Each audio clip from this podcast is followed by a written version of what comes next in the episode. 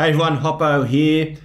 Unfortunately, I haven't been able to get into the studio because of the COVID outbreak, so the quality of these episodes may not be as good as usual.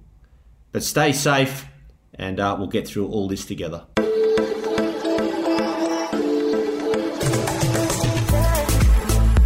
Welcome to Life's a Beach. I'm Bruce Hopkins, better known as Hoppo from Bondi Rescue. Each week I'll be sharing some stories, the good, the bad, and everything in between. I'll be chatting to guests about their life experiences and giving our listeners an insight to the challenges we have faced in our lives. We'll share a few jokes and some banter along the way, and hopefully our experiences will resonate with you. As the saying goes, while life's a beach, it can also be a bitch.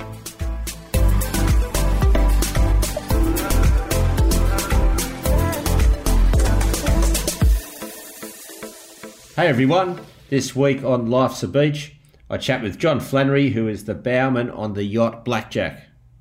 John speaks about his sailing career, the Sydney to Hobart race, and when he was attacked by pirates when transporting a boat from Sydney to England. Then later on, lifeguard Tommy joins me for Beach Banter, and I go to the mailbag to answer questions from the fans. Now let's have a listen to my chat with John. This week in the uh, Beach Shack, it's a, a warm welcome. A, a guy that uh, has got plenty of stories and he's also uh, got uh, a, a, lot of history with yachting. Welcome, uh, John Flannery. Flano, how are you, mate? I'm all right, Hopper. Yourself, mate? Yeah, mate, all good, all good. Uh, mate, I was going to start with, which I didn't know, we're going to talk about your yachting career and, and all that, but you also worked at Channel 10 as chief of staff. Just give us a bit of a rundown on that one because you're pretty young when that happened. Yeah, well, Hoppo, there's a lot of changes in the media in those days, and that's a past life. um, there was a lot of changes, and I sort of worked my way up and got stuck in a seat one day, and that was pretty much it. That's how it happened at Channel 10 in those days. It was your last man standing, had to find a job, so got put in there. And then uh, decided that that was for me, so here I am sailing away. we uh, well, Bondi Rescue's been on the network ten now for about sixteen years, so we've had a, a long run with um, ten. So you know, it's good to hear that uh, back in the day. So that would have been way back, what in the nineties was it that you were uh, ten? Yeah, yeah, eight, late eighties, early nineties, and then I went to England, sailed sailed, uh, sailed across to England. But you know, they were interesting times in the media then. So, but not interesting enough. Tell us a bit about them when you went to um, England. You sailed over, and, and was that the start of what uh, you, you realised was going to be a career in yachting? No, I don't think so, Hop. I was just uh, I had been sailing a lot, and I was a bit disillusioned about journalism. So I sailed to England after the '94 Hobart, which was my first one.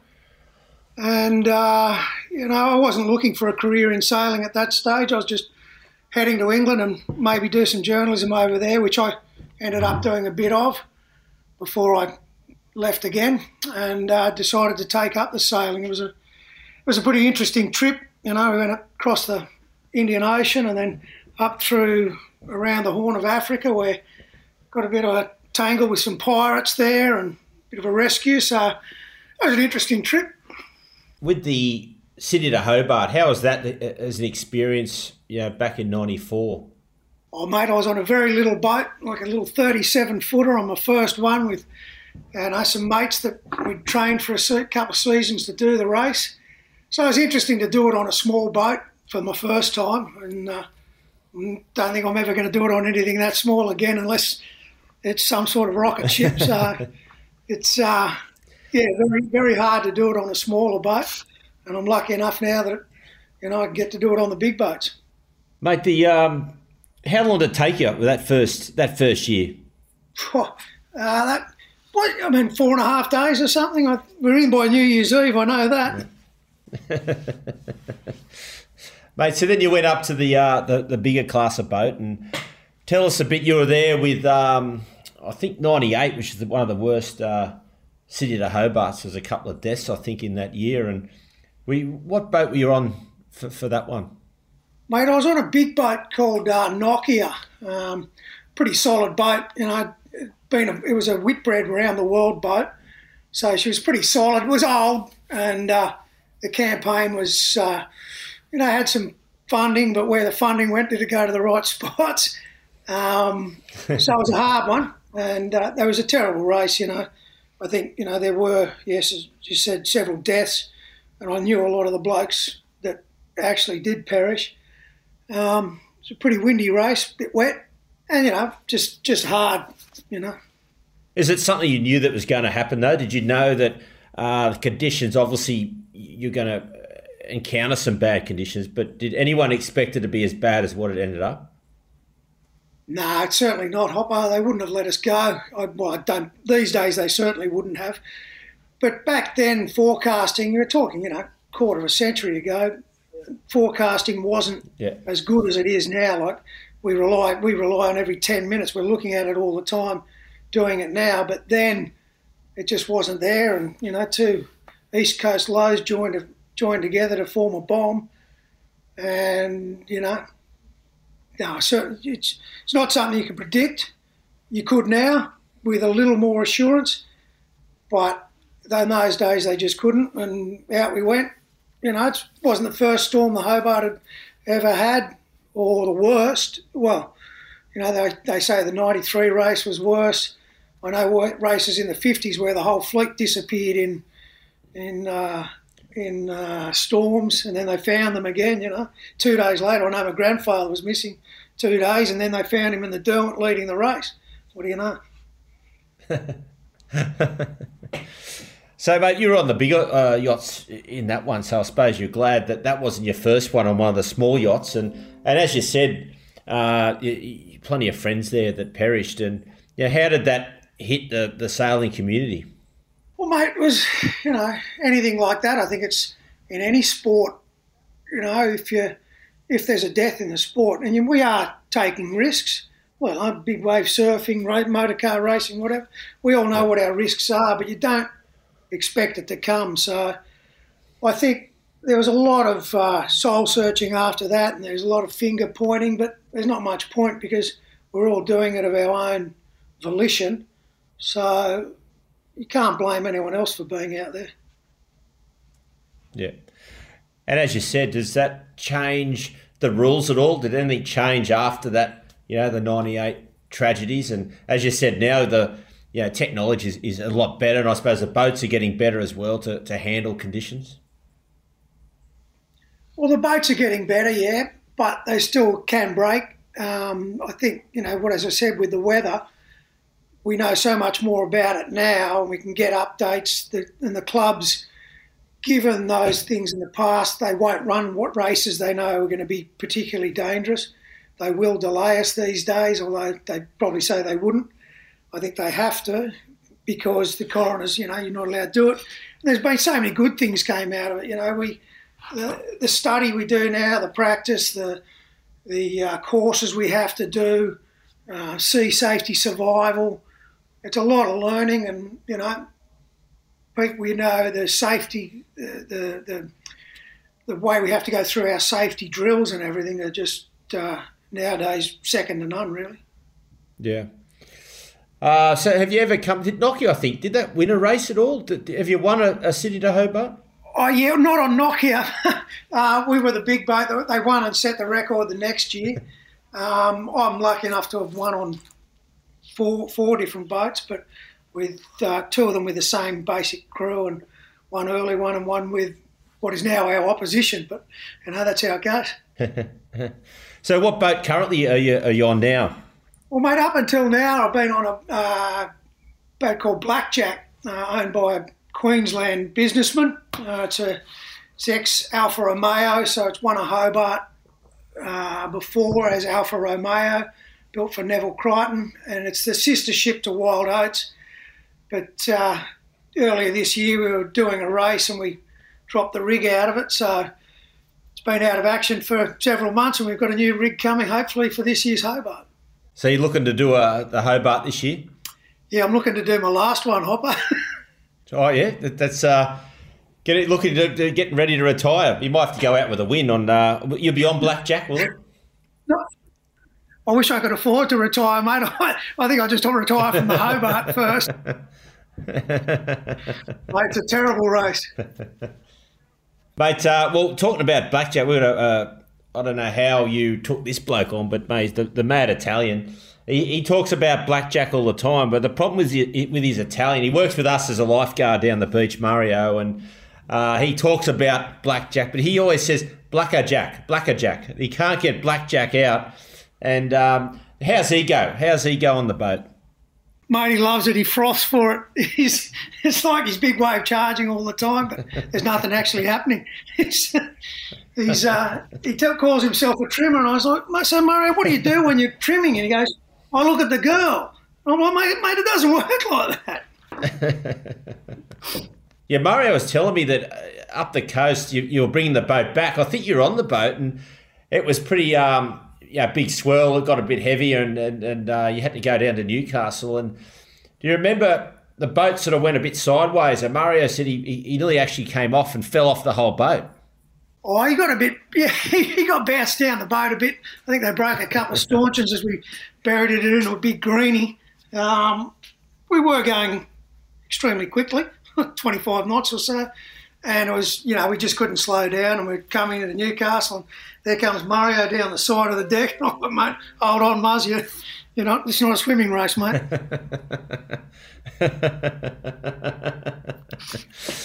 well, I think the first time he went up, he, he, he uh, you guys got him on the drink, I think, and I think he was hung over for one of the uh, one of the legs, and uh, he was pretty crook the whole way back. Oh, I, I don't know about the whole way back, but he was certainly crook that next morning. I, uh, it's not good to go under my wing the night before you go sailing. I don't think doesn't really affect me, but Mario wasn't that flash. He came good in the end, mate. He loves it. You know, he's, he's always super keen. You know, Mario, he's, oh, he's a good bloke. Yeah. Legend. Oh, oh, mate, he's, he's a great bloke. He's passionate about everything he does. I mean, down there as a lifeguard, he runs around. You know, I can imagine the exact same on, on the boat, and yeah, he'd be a great asset to have. Oh, mate, he's a great asset on board, and I think on any team, you know, when you get a bloke like that, he's uh, he just brings that level up and everyone's happy. You know, the blokes love him coming, so he's always booked on blackjack for deliveries and you I never want yeah. never want a, a yeah. ride anywhere. Yeah. So do you think on that with uh, having a good crew to win a race? Is it something where you need the right connections with the personalities, and you know everyone obviously has to be skilled at what they do in sailing, but does the personality have a big part to play in the crew? Oh yeah, of course, Hopper, because you know you got on our boat up to 18 people, 16, 18 people, and you don't have to get on with them all the time on land. But when you're out there, you've got blokes. It, you are risking things, and you've got to have really good blokes backing you up. And the, the, the you know teams that come together, you know, you're always going to be better than a. We can race a boat anyway, but it's about the team pushing the boat the whole time and everyone being connected. You know, it's it's quite important. So, how'd you learn your sailing? Was that from your um, from your grandfather? Is that something that uh, got you into the sailing? Yeah, it sort of was, Hoppo. Uh, my grandfather was a sailor, and I didn't really know him. But as it happened, he did the early Hobarts, you know, the 46, 47. I might not have done 46, but also raced his own boat. But then one of the juniors on one of the boat he sailed with, I ended up sailing with his son as my first skipper. So it sort of came through the family, and I raced from the sort of the age of about seven. Gave it up for a few years when I did surf club and went to boarding school and whatever, and then came back, and then decided, you know, in the end, it's what I ended up doing. You know, it's, it's a bit of a life, bit of a laugh. What about uh, the best boat? Is there is there a boat that stands out that uh, you can reflect back on and go, geez, that was a probably one of the best ones I've ever, you know, been a part of. Well, mate, I'm, I'm pretty lucky. You know, the, the boats I've competed on in the last 10 years or so have all been top of the line. You know, they, these are Formula One. Uh, the owners understand that and, you know, they spend big money. So, you know, I think that my favourite boat is any boat I win on. So, and I've had a couple. So the, the, the blackjack program stands out as in recent because the owner Peter Harburg he just mate he puts everything into it and lets us go and yep. the boats are pulled apart, put back together, pulled apart, put back together. Every time we go out, there's something done. We're always learning. So, you know, I think, you know, Blackjack program is a definite standout. The Loyal program was fantastic for what we did with that one. Um, and Wild Oats, you know, another fantastic, you know, still, it's the most successful boat in Hobart history. So, yeah, I'm pretty lucky there. Mate, I was lucky one time uh, when the, the Sail GP was out here. They the Australian team, I got to get to a go to sit in there and uh, and uh, have a go on that one. And geez, it's amazing how quick they go and, and just spin on a dime. It's amazing the technology behind those boats.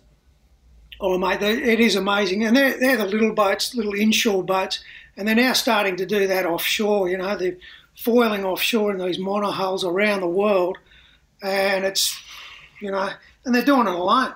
It's like there's, there's blokes down in the Southern Ocean doing yeah. 28 knots, 30 knots alone, and just mate, it's just phenomenal what they can do now. And I guess that's the future. And you know, even if I said I retire from the Hobart, I always said I'd do it if the boats were flying, and maybe they'll fly. Mate, with the Hobart, how hard is it for, say, a bloke like me to get involved and to, to, do it? You know, you, they take people on board at, at, some of the boats, and you know, what sort of level of training and, and skill do you need to be able to go? Because I notice a lot of celebrities have done it over the years. Yeah, a lot of celebrities have done it, and that was part of our loyal program. You know, that was a, a big fundraiser for uh, the Loyal Foundation and the hospitals and children's, you know, uh, children's hospitals.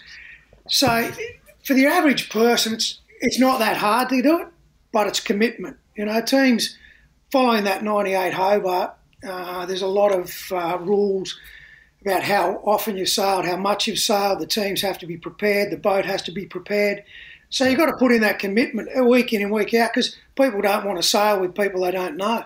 You know, you can't just walk up these days. People used yeah. to come in from overseas and jump on a boat, but these days you've got to be committed to a team and sail every week for, you know, the better part of the year for people to want yeah. to take you. Yeah. Mate, there's an interesting story. You, you, touched on it earlier in this conversation, but uh, I'd like to go from the beginning of it and then to the end because I think a lot of listeners will be uh, intrigued uh, when you mentioned about the pirates, the, the sailing and the pirates came in because that's a you know most of us only hear that on the on the uh, movies, mate. The pirates, uh, you know. So can you give us a, a, an insight into how that happened? Well, mate, as I said, um, we were sailing to England and had to go around the Horn of Africa on the way, you know. So uh, up, so you get up through the Red Sea there, and there was an island that, you know, in those days piracy wasn't spoken about as much, but we knew they were there. So it was just after the Somalian civil war, actually. So, so uh, yeah, well, the civil war, and uh, we were going around the, the Horn of Africa there, and there's an island called Socotra, which was a known sort of pirate haven because basically they're just fishermen, mate. They're poor blokes that have got nothing, and they're just out there trying to get back anything they can from the world. So they've got to feed their families. Anyway, early one morning we decided to go in closer because we had to save fuel and time to get to England for the first event we were doing. And, uh, you know, I came up. Well, I actually went off watch just at dawn. You know, beautiful day. Was, sea was like glass, no wind, which doesn't help a sailing boat much. And next thing I'm, you know, they call us back on decks and, you know, all hands, all hands. I'm like, what's going on? And I come out of the companionway and standing up and everyone's going, get down, get down. I'm like, what do you mean? And then bang. I'm like, shit. Was, sorry about the language. Hit the deck and I'm like, what was that? And they're like, we don't know. bang, another explosion. and we had no idea where this was coming from. And all we knew was getting fought, we were getting shot at and we didn't know who. And then we could see a little boat on the horizon. It was just like, you could just make it out on the horizon. But we had got the big eyes on it, the binoculars, and had a bit of a look. And every time we could just see it sort of turn side on. And then you'd hear the pop, and often then you'd hear a screaming coming in and then bang around the boat. So we figured they were firing mortars at us. And I was like, Jesus. And then they came on the radio. And uh, in those days, they just read out in four languages stop or we shoot. So they say stop, we shoot in English, in German, uh, in Spanish, and in French, I believe. And they may have used Arabic, but I couldn't tell at the time. I was, you know, trying to clean my pants. Uh, And they, anyway, so we stopped for a while, slowed down, and uh, we had a woman on board and a bit of cash, and you know we're trying to figure out what to do these blokes got alongside. And so we had the uh, chef, she was a woman, and we had to hide her in a watertight bulkhead just in case they got on board. And uh, so we slowed down, and sure enough, these boats came. But as they came, a Canadian frigate that was in the area answered the Mayday call as well. And anyway, we're sitting there going, oh, what to do, what to do. And these blokes on a 50 foot wooden fishing dhow, is what the type of boat it is, had a brightly painted floral cap wheelhouse. And the blokes, you know, they look all ragtag, but there was one guy in a suit. It was like, a, mate, I can remember it to the day, a, white, a light blue and white houndstooth check that it looked like it came out of a St Vincent's de Paul bin. But he was he was the boss. He's pulled out the 45 and started waving it at us. And it was like, oh, just hold on, hold on, hold on. And they're going, to stop, we're going to shoot. And we just hold, hold, hold. And just at that moment, they saw the Canadian Navy come over the horizon and they just backed off because they can't be seen to be doing anything. And we just, you know, we just hit the, hit the accelerator, took off, um, and uh, got to that frigate. And uh, they just stayed with us through the night, mate, gave us a feed. And uh, there you go. There we were. Except I've stuffed up the story because I forgot we're actually rescued by a container ship and then the frigate. There you go. Right. Oh, mate, it's an uh, amazing story. I mean, did you think ever you're going to, um, you weren't going to survive it? Yeah, mate, I had no idea. Just, it's like morning and then halfway across the globe. And uh, yeah, when they were dropping bombs on us, it was, you know, terrifying. The last one, we, we were looking at them and I looked up with the big eyes. and I said, "They're turning again!" And bang, she exploded straight behind the boat, and it was, uh, yeah, it was mate terrifying, terrifying. Oh, it would have been, it would have been something that, uh, you know, we only see this on the movie. You've uh, actually been there and uh, seen it firsthand. So mate, it's not somewhere, I, not somewhere I want to go again. so you won't be sailing through that area again. No, mate, not at all fly over the top of it. Because there are pirates. I mean, the pirates are still around, aren't they? Yeah, mate. There's, mate, the pirate's just a bloke that hasn't got anything. You know, they just take their chances. You're at sea, they're at sea. So long as they're not seen to be doing anything, the police can't actually, you know, the, yeah. the, the forces can't do anything because it's marine law. So, mate, you've uh, pretty much sailed and all around the world and it must be. Uh, you must sit back and think, "Geez, I'm I'm pretty lucky here that I've been able to have a career and, and, and also see the, the whole world and pretty much by ocean."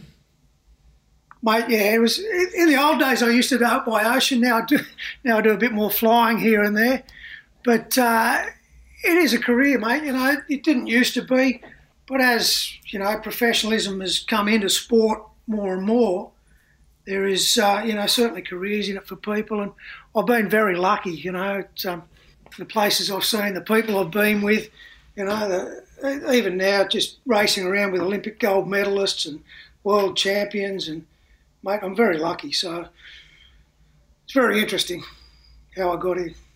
Oh, mate, it'd be just be really, really good, and something that uh, you know I, I, don't know a lot about sailing, and it's it's you know interests me. Uh, I do a lot of uh, ocean paddling, you know, so I'm always out in the ocean, but uh, watch the, the boats come past. And I remember the Sydney to Hobart years ago, which they uh, don't let you do it now, but you'd be able to wash ride the back of the boats and going back past from the heads back past Bondi. And it's amazing how quick they go and how quick they tack. Like it's amazing the, the, the speed and the precision. Yeah, it's getting it's getting just quicker and quicker, as you say, Hopper. You know, you're going around on those flying boats and mate, I can guarantee at the start of the Sydney Hobart, there's still those people chasing you up and down the coast. They're quite dangerous. But the boats, you know, technology has, has driven that, and that's why they can fly now. You know, carbon fibre, the boats weigh nothing, and they're all power. So, you know, we could probably do a Hobart in one day, given the right conditions, because they've already done that distance, more than that distance, in a day. So hopefully we'll do that one day. Right. Well, that might be the time I do it, but it's only a day. That's the ideal time to do it, mate, and do it once. cut it then. yeah, once. I don't think I'd ever do it twice, mate. I'll be lucky to do it once, let alone, uh, let alone twice. But yeah, mate, I don't know about being out to sea that long, but yeah, but it's, you know, uh, everyone's always up for challenges, and it's great to get into uh, your career and, and what you've done, and it's something that uh, I think a lot of people listening that you know may get people out sailing. Is it something that the young kids seem to be coming through now? It's not sort of dying off. It's it's something that uh, the kids uh, are getting involved. Oh yeah, they're certainly getting involved now, mate. Because you know they're calling them the foiling generation. You know, so the faster the boats go, the more exciting it becomes, and kids are into that, and then you get very good at it, and that's where it keeps going from. If I don't know if you looked at that last America's Cup in those big foiling monohulls, 75 footers, um, mate, they're doing three times the speed of the wind, and kids love that. You know, if you're sailing, you know, it can seem boring if you if you don't know what's going on. But when you're going fast, nothing's boring. You haven't got time to be bored. So kids are really frothing about it now. Yeah.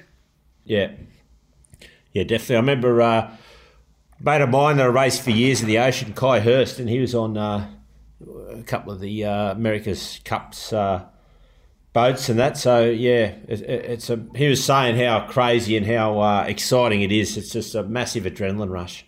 Yeah, I, I actually uh, sailed with Kai. I, actually, he was my roommate up in Hamilton Island a couple of years ago on a TP 52, which is a smaller boat but still quick and we need the power of guys like Kai on the, handing on the handle. So, you know, he's a great bloke, always fun to sail with, good roommate, plenty of good fun. Oh, mate, he would have been a good roommate, mate. I know he uh, he loves a he loves a good time and loves a beer, so I'm pretty sure you would have had a good time uh, in the boat and also on land. Mate, we try to do that all the time, eh? we'll be able to get uh, my little Italian mate there, Mario, will will stitch him up, I think, one day. Mate, not going to be hard. We'll just take him out and hang him up the rig. And I think he actually went up a rig the first time the other day, and he's he was pretty stoked about that. I don't know. He was in the harbour, and it was actually I think he was on the dock, so it wasn't too much trouble for him. But he still didn't like it that much. We just sent him up. All right, Flano, mate. It's been uh, great to have you in the beach shack, mate, and uh, telling your story and Mate, we'll have to catch up soon for a beer and uh, and talk some more stories. Yeah, I love that, Hoppo. Be good to catch up for a beer, mate, sometime. And good luck to everyone out there and enjoy. Thanks, John, for coming into the Beach Shack. Next up, Beach Banter. Welcome, Tommy, into the Beach Shack. How are you, mate? Good, Hop. How you going, mate? Yeah, mate, I'm well. Uh, I was just uh, trying to remember, you know, some of the best moments that uh, I'd done at the beach, and uh, I thought, well, I might ask you that question. And you know, have you got a best moment being a lifeguard down there at Bondi? Yeah, yeah. I had a moment where I was on the jet ski. You, you were working. It was Christmas Day 2016. I'd only been on the beach for about six months. And um, it was one of those real busy Christmas days. I think it was about 32, 33 degrees, absolutely packed. And um, you and Beardy had the confidence in the sending me as a young bloke out on the jet ski on the busiest day. And I think I was out there for about four to five hours, no break, just stayed out there, just plucking people. And I remember having that moment where I thought, fuck, I've made it. This is, yeah. this is epic. So how many rescues did uh, you do? Do you remember? Yeah, I remember it just pick, just picking people up and just whipping. There was two or three really really close ones where you wouldn't have wanted to have left it another another five or ten seconds. That they were the real close. If if I wasn't there at that moment, that could have been lights out for them. But then the just the the tow tow back ins where people need that extra help to get back to shore. I would have done north of 50 in the Arvo. Yeah, that's pretty crazy, isn't it? But uh, we do do a lot of rescues in the afternoons in summer. But do you think you took a lot of confidence away from that moment? Yeah, yeah. That the end of that day, I walked away going, I've I can step in the ring with these boys, and I've got what it takes to function as a lifeguard in one of the world's busiest beaches. Yeah, Mano, you came uh, from up the uh, Central Coast, and you know, with a little bit of experience as a lifeguard, but then came down and you learned a hell of a lot, and ended up a very good lifeguard before you finished up. Yeah, thanks, mate. Yeah, it was um I had a bit of experience behind me coming in, but it's you can have plenty of experience in reserve grade, and once you get up to the big leagues, it's a whole different world. And um, yeah, I was able to take a lot out from a lot of the guys, especially yourself. Um, Beardy, Beardy helped me a lot, and I still live by a lot of Chapo's mentalities of close calls, but they didn't happen. So as long as you uh, keep everyone alive, don't dwell too much on near misses. Yeah, that's right. The, the near miss is always going to happen. It's just a matter of uh, making sure that it doesn't go that next level and uh, end up losing someone. So, yeah, no, mate, it was, uh, you know, great times down there. And uh, that day I remember very, very well. And you you performed extremely well in, in tough conditions. Four hours on a jet ski can be pretty tough. Yeah, um, I don't know if it was I still I'm, probably a bit of confidence you saying that now because I was I'm still not sure whether it was four hours in the jet ski because I was going really well or because I was talking too much. So you guys thought put him out on the ski, you can't talk to us. it's probably yeah, put you out there, mate. So we we don't have to worry about you for four hours.